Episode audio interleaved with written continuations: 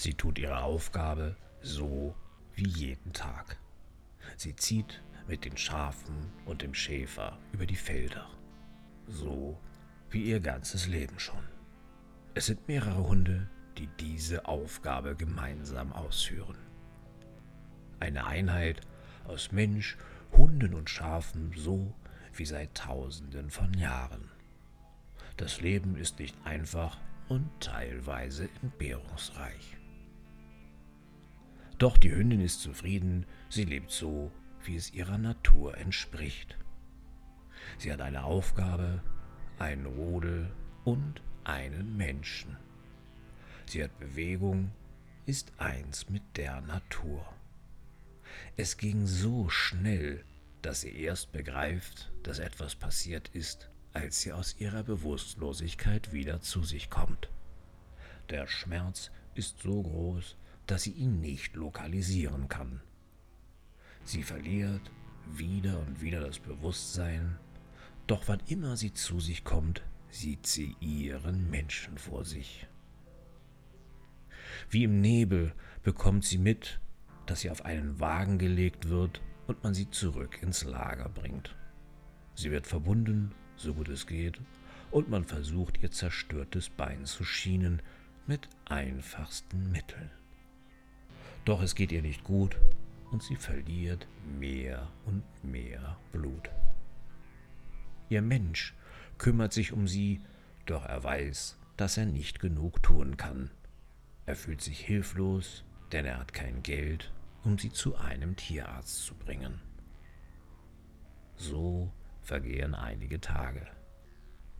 Dann spricht sich im Dorf herum, dass die Tierärztin aus Deutschland in der Stadt sei. Die Tür zum OP geht auf. Nina, eine Hundin, würde angeschossen. Sie ist schwer verletzt. Darf man sie bringen? Was für eine Frage. Kurze Zeit später ist sie da.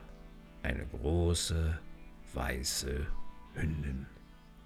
Ihre Verletzungen sind in Lumpen gewickelt und ihre Augen sind voller Schmerz. Trotz allem ist sie ruhig, sie strahlt etwas Besonderes aus, das wir im Moment noch nicht einordnen können. Wir legen sie in Narkose und das Ausmaß ihrer Verletzungen wird klar. Ein großes Projektil hat den Oberschenkel zerfetzt und beim Austreten den Bauch gestreift und hier ebenfalls massive Verletzungen verursacht.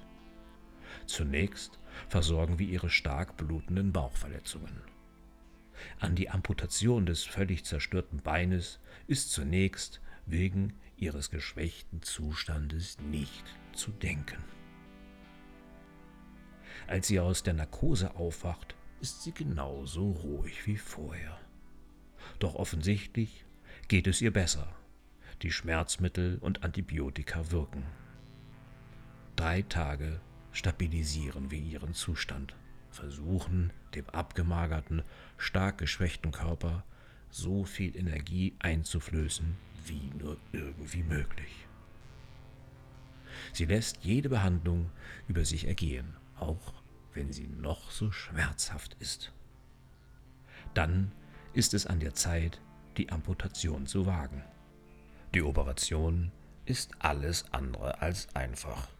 Es sind keinerlei normale anatomischen Strukturen mehr zu erkennen, nur Knochensplitter, Blut und totes Gewebe. So müssen sich die Ärzte in Kriegsgebieten fühlen, schießt es mir durch den Kopf, während ich schweißgebadet gegen die Massen an Blut ankämpfe.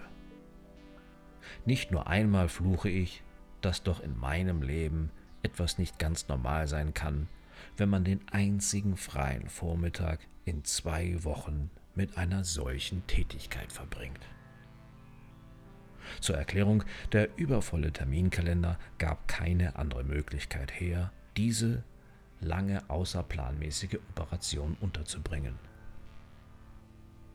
Die Hündin übersteht die Operation erstaunlich gut. Als ich nur wenige Stunden später kurz den OP verlasse, schaut mir aus dem Aufwachraum ein großer weißer Kopf entgegen. Sie steht und sie hat ein Lachen im Gesicht.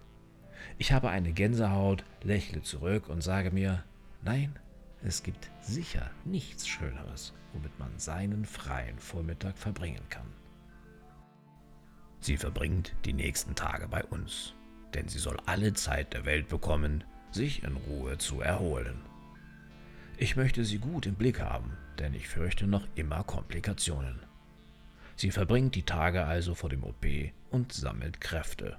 Sie genießt die Sonne, sucht sich stets den besten Platz auf der weichsten Decke. Keiner der anderen Hunde würde es wagen, ihn ihr abspenstig zu machen. Sie strahlt Autorität aus, das spüren nicht nur die anderen Hunde. Gleichzeitig aber auch eine Güte und sehr viel Weisheit. Ihr Blick schweift oft in die Ferne und sie scheint sich zurück zu ihrer Arbeit zu sehnen, zu ihrem Leben. Doch sie weiß, dass sie die Zeit bei uns braucht, um wieder zu Kräften zu kommen.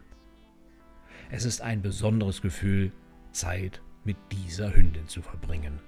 Sie mag uns, ist dankbar, doch irgendwie immer ein wenig distanziert. Dieser Hund hat kein einfaches Leben. Es wurde nicht zum ersten Mal auf sie geschossen. Sie hat bereits vor einiger Zeit auf einer Seite ihr Augenlicht dadurch verloren und auch im Bauchraum fanden wir Schrot von einer älteren Verletzung. Nun musste sie auch noch ein Bein einbüßen.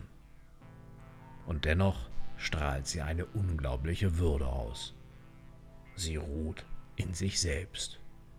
Ein bewundernswertes Wesen. Langsam verstehen wir, warum ihr Mensch sie auf jeden Fall zurückhaben will. Unter keinen Umständen möchte diese auf sie verzichten. Das hat er sehr deutlich gemacht. Egal, ob mit vier oder eben nur mit drei Beinen. Jeden Tag erkundigt er sich nach ihrem Befinden. Das ist sehr ungewöhnlich und uns in Rumänien noch so selten untergekommen. Schließlich ist es soweit, es ist Zeit für sie, nach Hause zu gehen. Die Kutsche fährt vor, um sie abzuholen.